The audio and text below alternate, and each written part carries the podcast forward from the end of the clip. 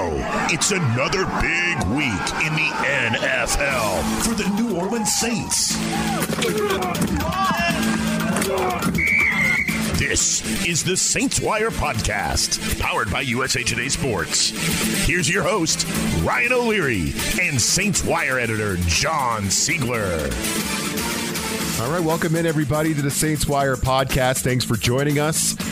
John, you must be stuffed from that Foxborough feast over the weekend, huh? Your Saints absolutely manhandled my Pats, and uh, that was an ass whooping. There's nothing else to say. I'm still recovering from that thing. Man, it was impressive. The Saints really looked like the, uh, better prepared team, which is really tough to do against uh, Bill Belichick squad. Uh, but the Saints, they, they showed up just loaded for bear, and they, they took care of business. And I'm going to give them credit for that. Unlike uh, Pete Prisco over at CBS, um, I'm not going to knock the Saints down a spot in the power rankings after noting how greatly they, they've uh, they performed in some really tough circumstances here to start the season. So it was, it was, a, it was a good good win, good team win. Big plays on defense and special teams made up for kind of a quiet day on offense for the Saints, which is starting to look like a team this season. Yeah, it definitely is, and I want to talk about that. And yes, that article that John's referencing, go to Saints Wire and find the article about all the uh, the the media people that are doing the power rankings and contradicting themselves. It's a, it is a good read. I, I did appreciate that one. Um, some takeaways from the game. You, thank you. Yeah, yeah, of course. Some takeaways from the game, John. One thing that stuck out to me, number one, was the penalties. Right, that was a topic for us like all season last year. We kept talking about the penalties, especially on defense, the ones that would, uh, you know, those automatic first down varieties, the pass interferences. We were constantly talking about that last year. But you look at this team, they've been pretty disciplined. Two penalties, 15 yards. And the Patriots are, are that team at home where they, they're that team that never commits the penalties and they let the other team screw it up. And the Saints weren't going to do that. They didn't turn it over. They didn't commit penalties. And the offense only gains 252 yards, as you were kind of saying there, but the defense only allows 13. And right now, that's third in the league at points allowed per game at 14 even. And uh, obviously, the offense is coming along. There's some injuries on that side of the ball, but I think right now the Saints are, are definitely winning on defense. Do you think that's sustainable, John, in the modern day NFL? Can they keep on winning with the the offense kind of doing what it's got to do, capitalizing on short fields, and then really the defense kind of leading the way? You think that's sustainable? Um, I think it is until it isn't. just until uh, midseason, right? We just got to continue that yeah, wave until midseason. Yeah, right. You, you can win that way against some of the bad quarterbacks in this league, like Daniel Jones Mac and Jones. Aaron Rodgers and Mac Jones. Um, 100%, okay, yes. Look, look, yeah, yeah. In all seriousness, I think you you can get away with that against a lot of teams, but these teams that have like you know top tier offenses, uh, passing offenses specifically. I think you're going to have a lot of trouble with that against, like, you know, Matthew Stafford and, and the LA Rams in the playoffs. Um, or against uh, Dak Prescott and the Dallas Cowboys the week after Thanksgiving. I think I think those are going to be really difficult games in order to win, and with this style of play. And the thing that really gives me solace is that this is not like the vision for the Saints this year. They're, they're still kind of working their way towards uh, the style of football that they want to play. Um, and we got to remember, you know, they're not at full strength. They don't have all their pieces. This is an offense where it's designed for for Michael Thomas to catch 10 or 12 passes a game, and right now he's not out there. Uh, it's, it's an offense that is designed for Tre'Quan Smith to be a weapon on third downs, and he's not out there. And so, until they get those pieces back in, until until some of the guys who they're really counting on to step up can uh, get on the field and make an impact, I think it's going to continue to be kind of an ugly offense. It's going to continue to look just just kind of disjointed, maybe, and we're, it's really going to put a lot of pressure on their defense to step up and, and perform. And so far, the defense has done its job. So right now they're they're good enough to compete week in and week out. Right now, I'm not confident that they're going to go win, you know, 10, 12, 14 games this year until the offense can show me something. Yeah, for sure. And there there was a key injury that came out of this game too, right? Uh, Terron Armstead expected to miss a, at least a couple weeks that's a tough loss for sure. I mean, that, that one's that one sticks out, and especially with kind of the interior line not playing, you know, not exactly uh, they're killing it there. The interior offensive line. I think Cesar Ruiz is up there. You know, he's a name that's on notice a little bit at, uh, at the center position. But Armstead getting hurt and being out for a little while. That's another tough blow, isn't it? Yeah, it is uh, because we're still without their starting center and Erik McCoy. It's only Wednesday, and McCoy did not practice. So he's got time to uh, get, get, on, get on the field on Thursday and Friday and see if he can make it go this week. That was the expectation with McCoy. Uh, the, the Saints did not put him on injured reserve when they had the chance, uh, and that's because he would he would have had to miss at least three weeks to, to uh, recover on IR from this calf injury. And we're entering week three. The, the expectation was that he would be ready to play on Sunday against the Giants. We'll have to see on that. But if he can't go, then that means the Saints are going to be down two of their starting five, arguably their two best starting of the, of the starting five offensive linemen between him and Armstead. Now with Armstead, good news there, and I fully understand a lot of Saints fans are not really going to take um, solace in this. Saints have been planning to play football without Armstead for a while now. Uh, whenever they re-signed uh, James Hurst earlier this offseason, they gave him a contract that has a lot of guarantees and a lot of escalators that are tied to him winning a starting job in the future, potentially at left tackle. Uh, whenever they extended Ryan Ramczyk's contract, they included a clause that gives him a pay raise if he is named an All Pro as a left tackle instead of right tackle. And so they're preparing for life without Armstead next year. This gives them an opportunity to try out these um, contingency plans and see how they perform and see if they need to bring in someone else here in the spring. So it really, really sucks to not have Armstead in there because he is one of your best players on the team. But the Saints do have some plans to kind of survive without him. And the good news is that they've got a pretty good matchup this week to go out and win a football game, even though they, they may have a talent drop off at left tackle. We saw another one of our rookies, Pete Werner, the linebacker out of Ohio State. He'd missed the first two games, but he finally found his way onto the field, right? And he played probably more than a lot of people expected. About half of the snaps, I'd say. It was right around half of them. Made a couple tackles, and he played a lot more than Zack Baun, who had been the starter. And uh, what, he played like six snaps in this game. So, what do you see from Werner, and what do you think about that rotation going forward? I think he looked so much more comfortable in what the Saints were asking him to do than Baun, and, and that makes a lot of sense because he he's done this before. Yep. We've got to remember with Zack Baun, he was a pass rushing defensive end at Wisconsin. Saints drafted him, taught, had to teach him how to backpedal essentially um, and play off ball linebacker, and he still doesn't look very comfortable in that. That, that shouldn't be a surprise.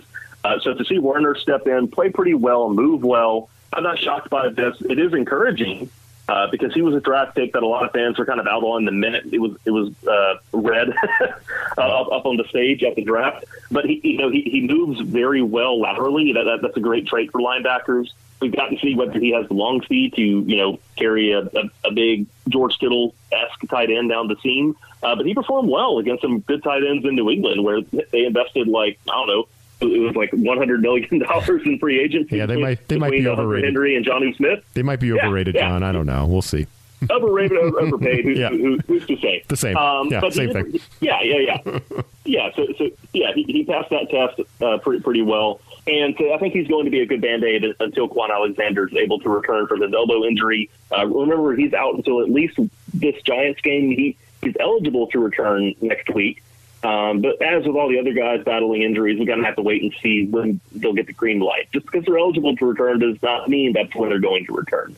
Uh, but Werner has, has, played really well. He didn't miss a tackle. Uh, he did tackle really well there. I think they had a pass to, um, it wasn't James White, it was J.J. Taylor, I think, on, on the right flat.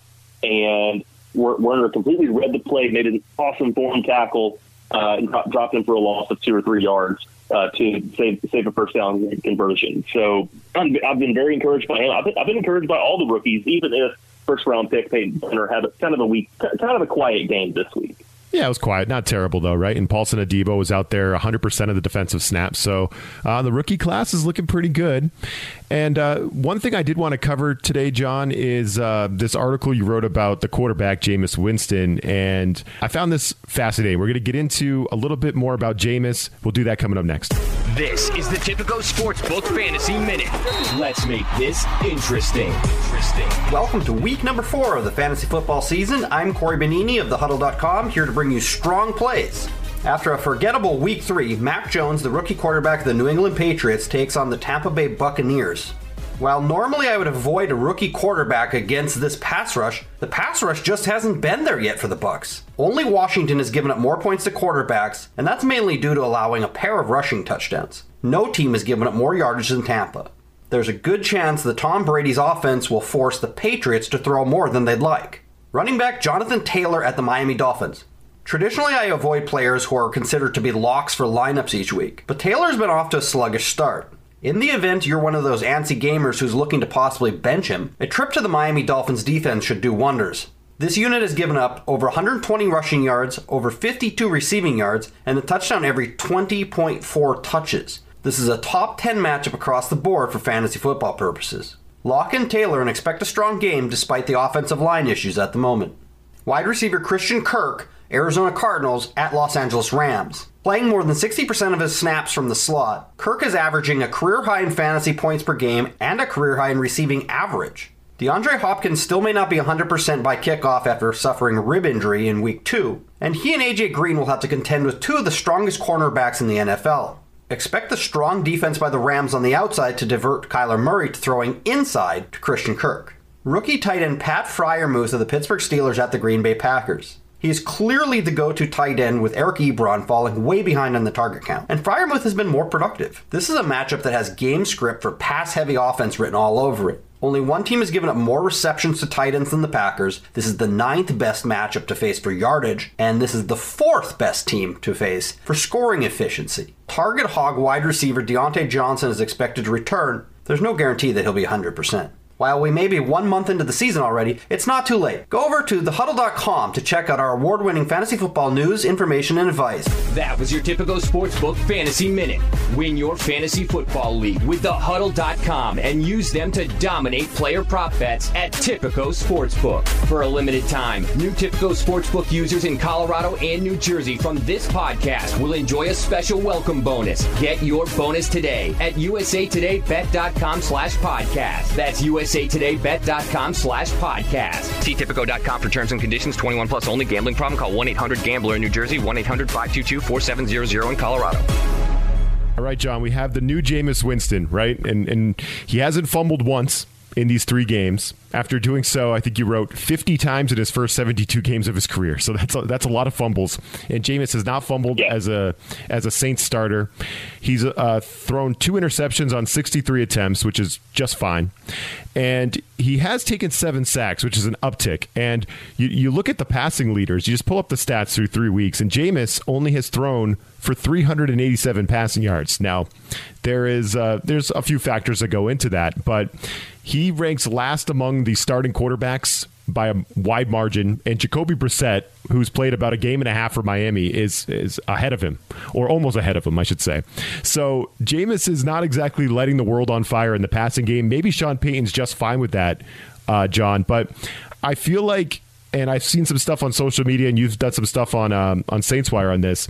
It seems like Jameis is almost going overboard with protecting the football and not being dangerous as a passer, right? And it, it's at some point you got to find that happy medium and really stress the defense. And I don't think defenses are really worried about the passing game um, as much as they could be or should be because Jameis, we've seen him throw for 5,100 yards as a Buccaneer. I know he also threw 30 interceptions that, that year, but still, we, we know he can throw it. So I'm wondering if we could find a happy medium there. But what do you think's going on with Jameis? Why is he so hesitant to take shots? It seems like he's almost being too careful, overly careful, John. Yeah, I think it's a um, maybe an overcorrection to some of his uh, bad habits that we've seen from him before in the NFL. You look at the guys that came before him to start, Taysom Hill, Teddy Bridgewater. Both of those guys were really hesitant to pull the trigger on these big play opportunities, and, and their starting uh, time with, with the Saints. You know, Bridgewater did get better the longer he was starting under center.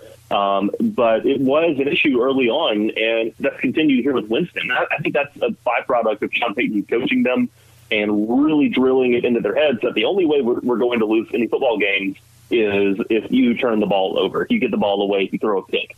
And so that's what we're seeing with Winston, where he, he's hesitant to uh, send the ball downfield to the open receiver when they do get open and whenever he does have time. Because right now the offense is having trouble in all phases. Uh, the offensive line has a lot of turmoil going on with, with starters getting hurt, uh, with uh, younger players not playing up to their potential. The receiving core, you know, we've, we've talked before about how uh, just talent thin it, it is right now. Um, and so they're having separation issues. So whenever things do go right, when he does have time, when the receivers do get open, we're seeing Winston kind of shrink and take a sack when he doesn't need to because the play is out there and he's choosing instead not to take it. So this is something I think will improve with time, with greater reps, greater experience. Um, maybe once once Sean Payton, you know, gives him a longer leash potentially um, after he's won some trust so I think I think this will get fixed, um, especially as guys like Tre'Quan Smith get back in the lineup, who was with Winston, gosh, almost every day it seemed like from them on Instagram, uh, working out all the Yep. time in the off season. So once he gets some guys back in there that he's maybe more comfortable working with, uh, that he has more trust in, maybe Sean Payton will ha- have greater trust in Winston and not put so much pressure on him to avoid these turnovers. So, you know, so far it, it, it is a winning formula. But like I said, whenever you're going up against offenses that can average, you know, 30 or 40 points a game, you're going to have a lot of trouble. And so we've got to see some improvement from him in that direction. Hopefully, he, this can be like a get right game for the Saints against the Giants. A very, very, very porous defense this weekend. It's kind of fascinating because in your article you write about how Jameis, yeah, he is protecting, like to the point where he's putting two hands on the ball when he takes these sacks, and he's really making sure he's taking the sack and not fumbling it. And it's interesting, but he's not. He's also not exactly like take that touchdown pass to Marquez Callaway, right? Like that thing was like a prayer, and then just like he still Yeah. has those moments where. So we talk about how he's really going overboard and overcorrecting it, but he still has these little moments, John, where he puts the ball in harm's way, and he's probably gotten the lucky side of it a few times. But I found that fa- like I was I was laughing uh, at the throw to Callaway. I'm like, holy crap, Jameis! Like I, I was Oh, really. you know, everyone, everyone except for his coaches laughing. Exactly. that. Yeah, Uh, Peyton- Sean- Peyton was the Sean only one not Pete cheering. Carmichael. Yeah, yeah. The, the, the, his, you know, Sean Payton and Pete Carmichael and his quarterbacks coach Ronald Curry. They, they were the only people on this planet not laughing at Jameis Winston in that moment. Um, ju- just at just at how ridiculous it, it was. And you know he can correct these things where it's like on a routine snap by snap basis. He, he can work on that.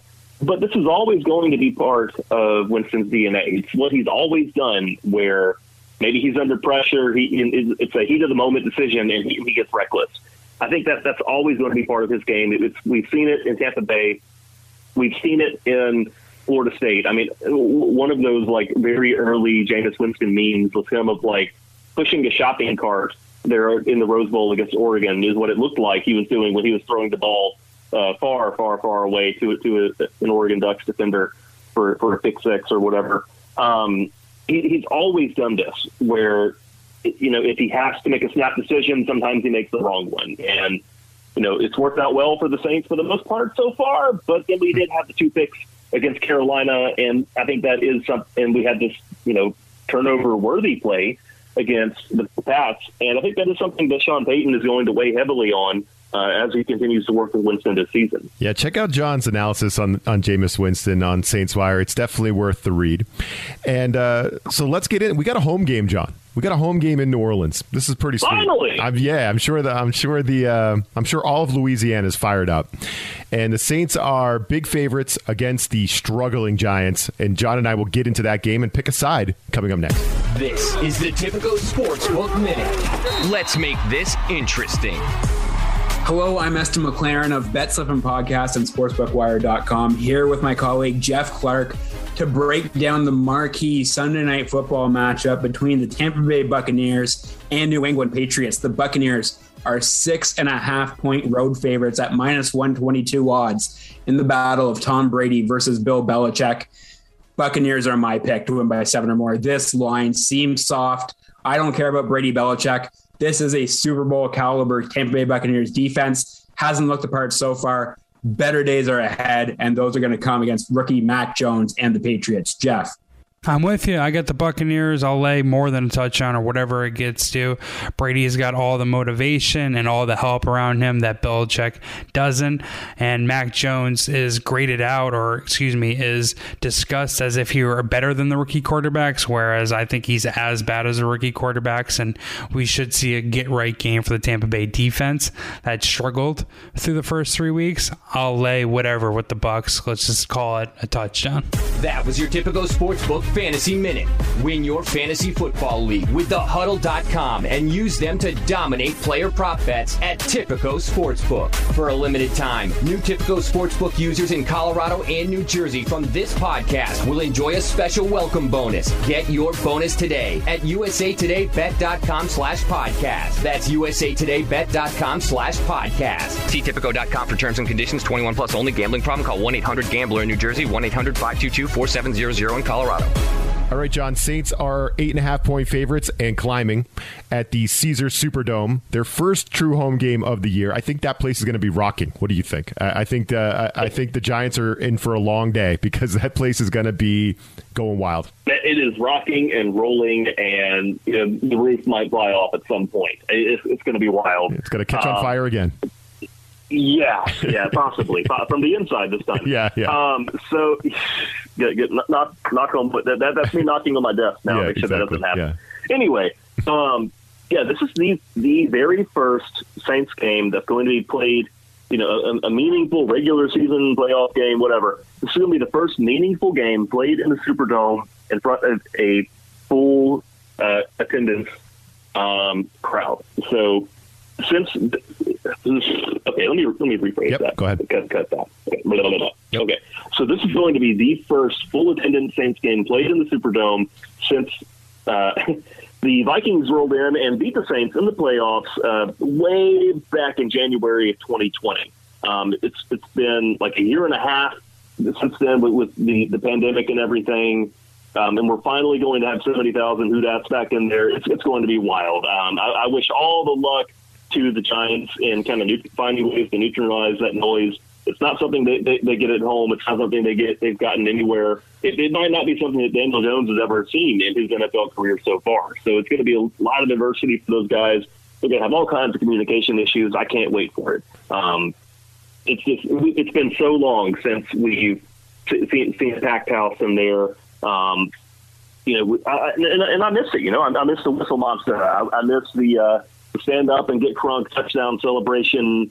Um, it's, it's been so long. I, you know, in the days that I went as a spectator, I, I even missed the. Uh, the, uh, the the third quarter uh, boat race game to, to see if you were a little too uh, in your cups or not. Um, so, so I can't wait for it, man. It's, it's going to be electric. I wish I could be there myself. Um, but it's going to be a fantastic game, great experience, and I'm just so excited that so many people are going to get to to enjoy it this time. And you know, based off of what we're seeing here from from the odds makers, from from the experts, it's uh, looking looking pretty favorable for the Saints to win this one. Oh, it absolutely is, and I think Saints fans are going to have some fun because Giants fans are among the most upset in the league. Maybe the Giants fans are competing with Bears fans to see who could be more upset with their franchise. But I think the uh, the Giants fans uh, take the cake right now because their franchise is a dumpster fire, and they've got infighting and guys frustrated with their role, and and Jason Garrett calling super conservative game plans, and the owner. I guess I heard John. The owner tossed the garbage can in his suite during the game against the Falcons, which they lost at home last week. So it's just the Giants are, are, are have lost their way. 0 and 3. They just lost to the Falcons and I just hate this spot for them. I don't know how they come into New Orleans in this spot and even make this a game. I think eight and a half. I'm going with the Saints. I would uh, I would give away those points and pick the Saints at eight and a half. I think this is a double digit win for uh, New Orleans. Yeah, I think that's very very plausible. Uh, this feels like a game where the Saints uncork it, where they kind of remind everybody, hey, we, Drew Brees is not under center anymore. We, we can we can really stretch the field here. And the Giants have a defense that has given up a lot of big plays. That's very vulnerable to that kind of attack. Um, I think the Saints are going to really do everything they can to put Jameis Winston in a position to maximize his receivers and kind of put the league on notice here. So I'm very excited about this game. Um, you know, there are some things that could go wrong. Like the, the, the Giants have some playmakers on offense, but they've got a play caller who is like allergic to using them. exactly. um, and now a lot of those guys are injured. Yeah, and, and now a lot of those guys are injured. On uh, they're, they're limited on the report uh, th- this week with like Kenny Golladay, Darius Slayton, uh, Sterling Shepard, one of the best slot receivers in the league. He, he's injured. Um, so you've got a quarterback who has not been in this environment before, who has to navigate it without some of his best weapons, um, with with a play caller who's actively working to um, keep him out, out, of these high leverage situ- situations. Uh, good, good luck to him. God bless him. Um, so we will see how, how it goes. But, you know, if, if the line is eight and a half, I've, I've seen anywhere from seven and a half to eight and a half. I think I got to take the over there because this really feels like the kind of statement game that we've come to expect from Sean Payton teams uh, here in October in recent years. Yeah, for sure. And the total on the Tipico Sportsbook app is at 42 and a half. And, you know, you're just talking about the offensive coordinator and the Giants. They, they seem to want to do these drives, John, where they it takes them three downs to get the first down. They really don't like to go over the top. It seems like Daniel Jones can actually throw the ball deep a little bit, but they like to just go three yards a play. That's their kind of game plan, which is really hard to to win in today's NFL when you're doing that. But whatever, you want to have 14 play drives every time. Good luck to you. Um, yeah, and it's going to be tough to do that against yeah. the Saints defense. Yeah. It's only allowing like two 2.8 yards per carry. So exactly, exactly. Good, good luck, buddy. Yeah, no, the, the Giants are they're in trouble in this one, and they're only scoring like you know 16 18 points. I think they're at 18 points a game this year. They're around 17 last year. They just don't score a lot of points and the saints aren't giving up any points right now. So what I'm, when i'm looking at 42 and a half that's actually a big number for giants games. They're usually around 40 and a half 39 41 so 42 and a half is a big number for a giants game. I think i still go under. I think i think the saints could run the ball on them a little bit and I don't think the Giants are going to score more than 10 or 14 points. So I think I'm leaning under on 42 and a half. Yeah, I think so. I think points are going to be really hard for, to come by for, for Big Blue. Um, I think the Saints will win this one by double digits, but I would be surprised if the Giants can, you know, potentially score double digit points themselves. So this feels like a game that's going to be like a like a 24 to 14 or so, so something along those lines. It's going to be very one sided in New Orleans' favor um, but it may not be like a you know 40 burger like we've seen Saints teams uh, drop on on overmatched opponents before. No, I'm with you 100%. 24 14, 27 14, something like that. Um, that's exactly what I'm expecting.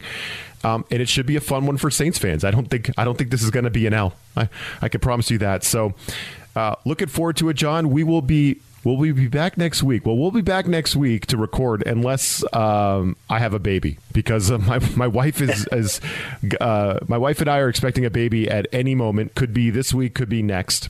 So um, I'm hesitant to say we'll be back next week because I don't know if I'll be in a hospital somewhere. Um, but you know, it's we'll just say we'll be back as soon as possible to uh, talk more Saints football. Does that work for you? It sounds fantastic, man. Good, good luck to you and your wife. Appreciate everything that. goes well. I appreciate that. Yeah, we'll talk to you all next time. This USA Today Sports Podcast has been presented by USA Today's Sports Media Group and is available in your favorite podcast store. Make sure to subscribe for weekly updates, the latest fantasy picks from Cory Bonini, and the Huddle Podcast, Inside the Weekly Line, with Sportsbook Wire's Jeff Clark and Eston McLaren, and the Bet Slippin' Podcast. We'll see you again next week.